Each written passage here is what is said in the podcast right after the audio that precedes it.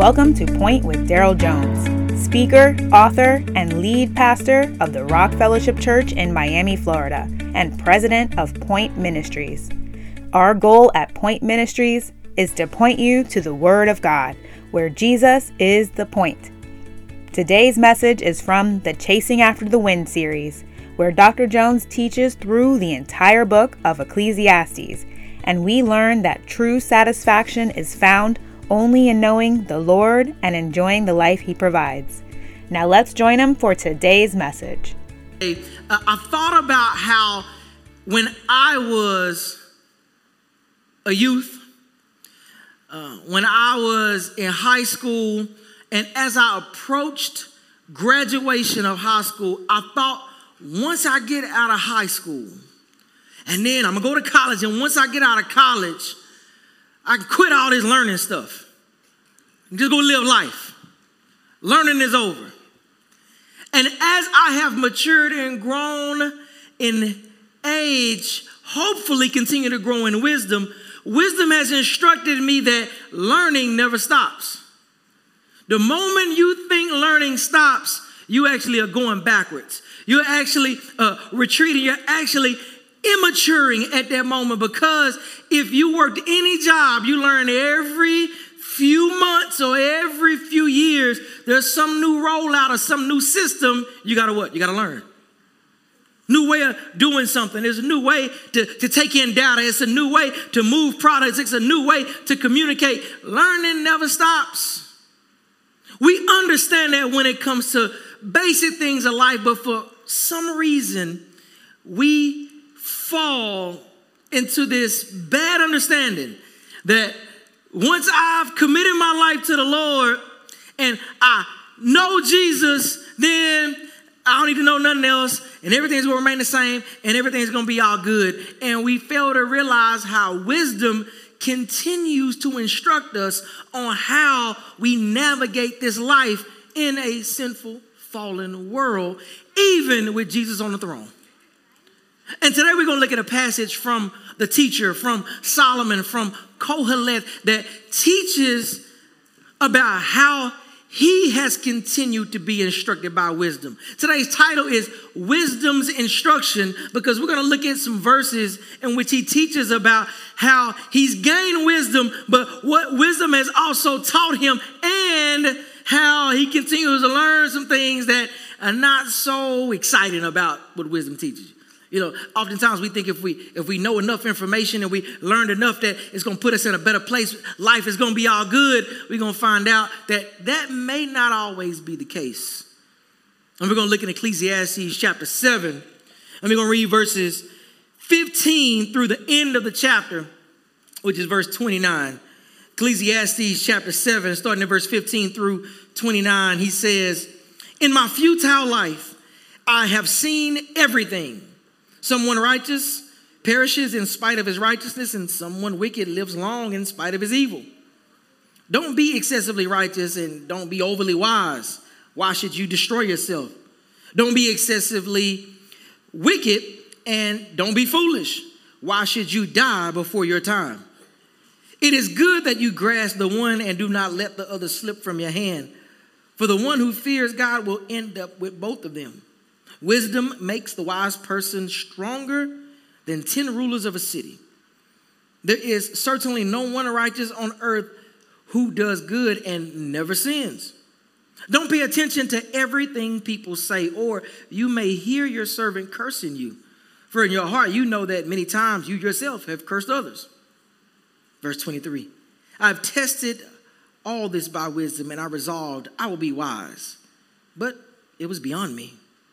What exists is beyond reach and very deep. Who can discover it? I turn my thoughts to know, explore, and examine wisdom and an explanation for things, and to know that wickedness is stupidity and folly is madness. And I find more bitter than death the woman who is a trap in her heart and her hands chained. The one who pleases God will escape her, but the sinner will be captured by her. Look, says the teacher, I have discovered this by adding one thing to another and to find the explanation which my soul continually searches for, but does not find. I found one person in a thousand, but none of these was a woman. Only see this. I have discovered that God made people upright, but they pursued many schemes. I said today's title is Wisdom's Instruction because there seems like there's a lot of statements being said, and you could be thinking, like, what in the world is he talking about? And he's jumping from thing to thing. But remember, he is making these observations through what he has learned through wisdom and his pursuits and his experiences, and he's coming to certain conclusions when it comes to navigating this life in this sinful, fallen world. And we're looking at wisdom literature. One of, one of the things that's a little tricky sometimes when it comes to wisdom literature, like Ecclesiastes and Proverbs and, and, and, Job, and even in the New Testament, the book of James, is that you'll have these statements that are like real clear, and then you have these statements that are uh, metaphorical. You have these statements that are a double entendre. They're saying two things, but they're communicating this one point. And you're reading these things, you're saying, how do they all relate? And these all relate because he's making these observations and letting wisdom speak and what he's finding out, wisdom doesn't always answer everything, and wisdom and righteousness doesn't always save from adversity. So don't think that you get smarter and then you come to know the Lord, and then all of a sudden everything in life is going to be easy peasy, hunky dory, and all good. And he starts off in these few verses, starting in verse 15, and he's basically calling us to avoid extremes. Avoid extremes. You, you, know, you know what I mean by extremes. You go so far on one side or so far on the other side, and we miss the point. I mean, you know, some you, you could be a student and you can be working hard and make one bad grade. You gonna quit? You gonna just ah, well, it, it's no good. I'm just gonna I'm quit it. I, am no good. I'm, I'm, worthless. I'll never pass. I, well, no, don't be that extreme. Let's work hard. Or you may find yourself on one, uh, nothing else matters, and you're overworking, overworking, you're working so hard, and you're trying to achieve, and you're trying to get good grades, and you find that that, that doesn't matter much either. He, he says, was interesting. He says, look, don't be seeking to be overly righteous and, and overly wise. You, you destroy yourself. You know what he's getting at? There are too many people, too often, that one, they miss out on the life that God has called them to because they are seeking this unattainability when it comes to trying to be so perfect. And every time that they fall short, they beat themselves up. You got many that struggle with depression, struggle with low self esteem because they think they can never be good enough. And their lives become ruined because they have this unrealistic expectation of even what God is calling us to. See, the thing is, when it comes to this relationship with the Lord, God, and I, I want to be clear when I say this. there's a passage that I love to tell. I used to love to tell youth this to memorize this Matthew 5 48. Jesus makes this statement. This is a statement that goes contrary to almost everything you hear in the culture. Y'all ready for this? This is a statement that Jesus makes in Matthew 5 48. He says, Be perfect as your Father in heaven is perfect. It's like, hold up, hold up, hold up, hold up. Like everything I read before that and everything I'm reading afterwards, how do I how do I attain that? If we don't have things in proper perspective, we can lose out on what Jesus is communicating. And even here, with the teacher with Kohelet teaching us about not trying to be overly righteous and overly wise. And this is this is where the rubber meets the road. He says, Look, I want you striving for Christ likeness. I want you striving to live for the Lord. I want you strive, I want you striving per, for perfection in your walk with the Lord, like you would expect your doctor when you're on the operating table and they operating on you. Like if, if you were sitting there, God forbid, any one of us had to go in and have open heart surgery right now. You know what we want? I want my doctor trying to be perfect in that surgery. I want my doctor alert, sober, competent, working as diligently as possible while my chest wide open. You know what I'm saying? What, what I don't want is the doctor going there telling my wife and my kids, well, you know, I played played 18 rounds of golf yesterday, so we're gonna see how it goes. Like, no, hold on, buddy. I need you, I need you focus. I need you striving. we also know that doctors are human. Doctors are fallible. They can, they can make a mistake. But that, that, I, I don't want you retreating to that. I want you coming in like, no, I'm working, I'm focused, and I'm doing everything I can. When Jesus makes this statement in Matthew 5 48, and when we're looking here, when we're talking about not being overly righteous and, and overly wise, or why would you ruin yourself? Why would you destroy yourself? It's this seek Christ likeness. Go after being like your Father in heaven who is perfect. Also, knowing that you are human and fallible, and if you make a mistake, don't beat yourself up. If you stumble, if you fall, don't let that mistake or that sin hold you hostage that you can't keep moving forward. At the same time, don't seek a self righteousness. Don't think that you're too good. Don't think that you have this point that you're going to reach and that you're better than everybody else. Because as you do so, you will ruin yourself. You will destroy yourself. But then he says, look, don't, don't be overly foolish. Don't, don't, don't be overly wicked. And you know what? You, you know this statement messed me up. I'm reading this. He says, why? He says, uh, why should you die before your time? One of the things I love to talk about when we talk about God's characteristics, when we talk about God being, we use a big word, omniscient, I mean, he, he's all knowing, he knows everything. When we use that word, we're saying that God knows all things actual, but we're also saying God knows all things possible. That's why you can ask God the question, well, Lord, if I did this, would this happen? And he said yes or no, because he knows every scenario. Truly. More from Dr. Jones in a moment. But first, during this month, you can request your MP3 download of the sermon series, Time for Your Checkup, with your donation to the ministry. This is a great resource where Dr. Jones teaches us to examine and engage the fruit of the Holy Spirit in our lives. To give, go to daryljones.org. That's D A R Y L Jones.org and request your copy today. Now, let's rejoin Dr. Jones for the rest of today's message. Now, this gets all philosophically kind of kind of uh, boggled in your mind when you start trying to really chase that rabbit. You got a passage like this says, "Why should you die before your time?" Meaning, we all know somebody, especially if you're an adult, that some foolish decision somebody made took their lives. Some foolish decision. That had they not made that decision. Now, some people fall into the realm of fatalism, meaning like, like, well, that's when they were supposed to die, and that's when they died. Well, the Bible doesn't always communicate that because God does know all things actual and He knows all things possible, meaning we can make certain decisions that can expedite our death. You know what I mean? Like, like, like I, I, I've had friends die, teammates die, drunk driving. Had they been sober, they'd probably be here with us now. You know, you had, you had some people do something foolish. I had a teammate in high school that one of the friends in the neighborhood pulled out and was playing with a gun, showing it off, and it went off, hit him right square in the chest. Bad decision. And he was healthy, he was strong, he was an All American, got hit with a bullet. Foolish decisions. He gives these two extremes because he wants us to understand how we operate in this life. And not that we ought to seek foolishness, but understand what both bring about. If you're trying to be better than and, and, and, and rely on your self righteousness, you will ruin yourself. Also, you make foolish and dumb and wicked decisions, it will cost you.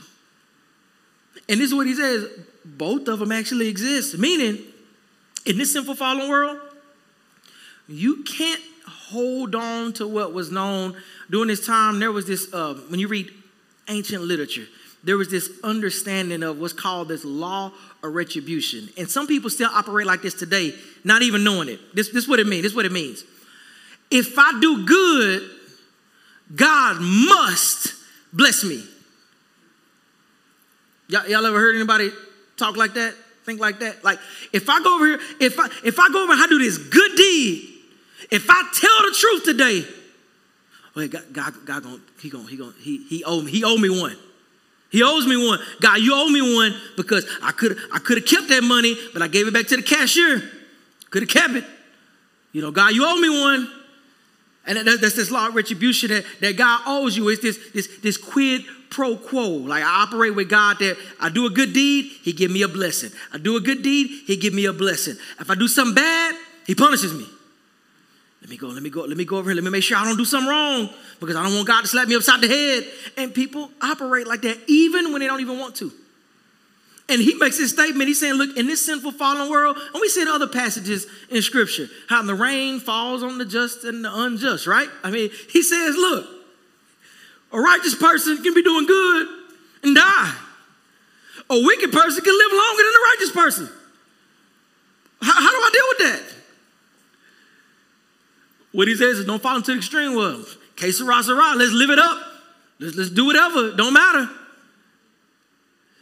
He's calling attention, understanding that he wants us to avoid these extremes because, as we find out, he says, even though we live in this reality, even though we live in this reality where there's sin in the world, there's, there's this fallen nature that we deal with, he, he, he lets us know something. He says, look, wisdom and righteousness still, they, they help, they, they, they assist.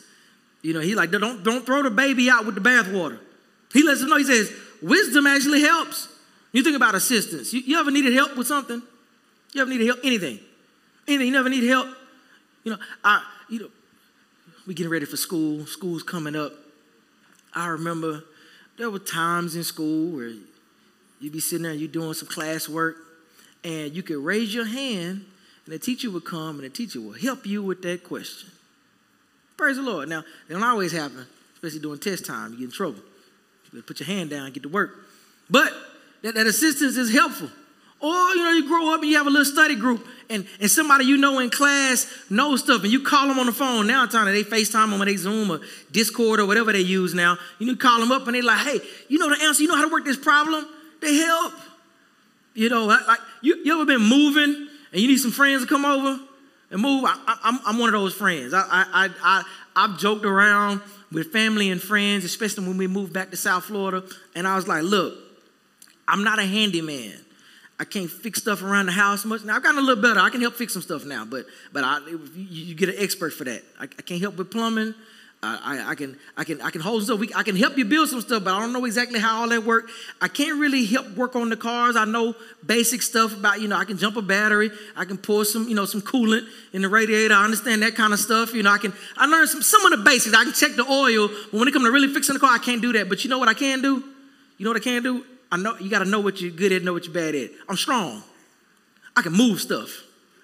Like you want, I've helped friends and family move stuff. One, and you gotta be careful what you ask for, because I had one family member that it was like an engine, like a real life engine. Y'all ever seen a real life engine outside the car? It's huge, and it's heavier than you think.